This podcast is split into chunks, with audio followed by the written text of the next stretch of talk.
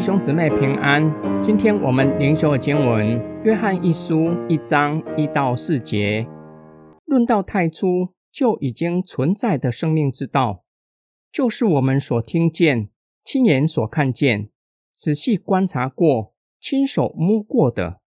这生命已经显现出来，我们见过了，现在也做见证，并且向你们宣扬，这本来与父同在。又向我们显明过的永远的生命，我们把所看见、所听见的向你们宣扬，使你们也可以和我们彼此相通。我们是与父和他的儿子耶稣基督彼此相通的。我们写这些事，是要使我们的喜乐充足。约翰表明所传的生命之道，从太初就已经存在。就是使徒们所听见、看见，并且仔细观察过和亲手摸过的，因此听从使徒起初所传的，就得享从创世以来神为人所预备的生命。约翰并进一步说明生命之道，如今已经显明出来，也就是借着耶稣基督的教导和他的工作启示出来，这是使徒们亲眼见过。现在也在做的见证，并且向收信人宣扬耶稣基督本与父同在，又向使徒显明永远的生命。如今传给收信人，为要叫他们也可以和使徒相通，让他们在生命上彼此团契、彼此相交，成为生命共同体。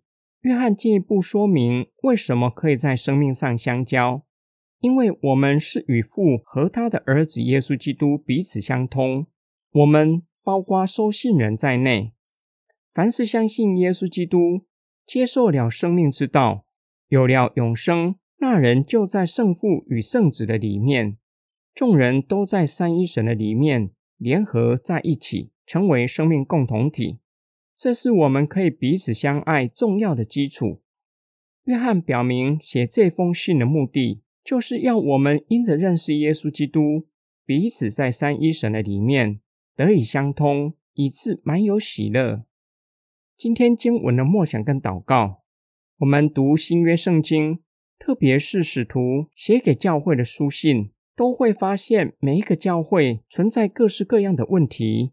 然而有一些的问题是每一间教会都有的，都要面对的，并且从第四纪的教会。依然在面对的，就是假教师，也就是异端，以及教会分门别类。我们最常听到非基督徒问我们：为什么一样信上帝的，为什么要分长老会、浸信会等等不同的教会？从正面来看，上帝是无限且有丰盛的恩典，每一间教会反映出上帝各个面向的真圣美善。但是从负面来看，教会因着一些不同的看见和经历，产生出许多的宗派，显出合一有待努力。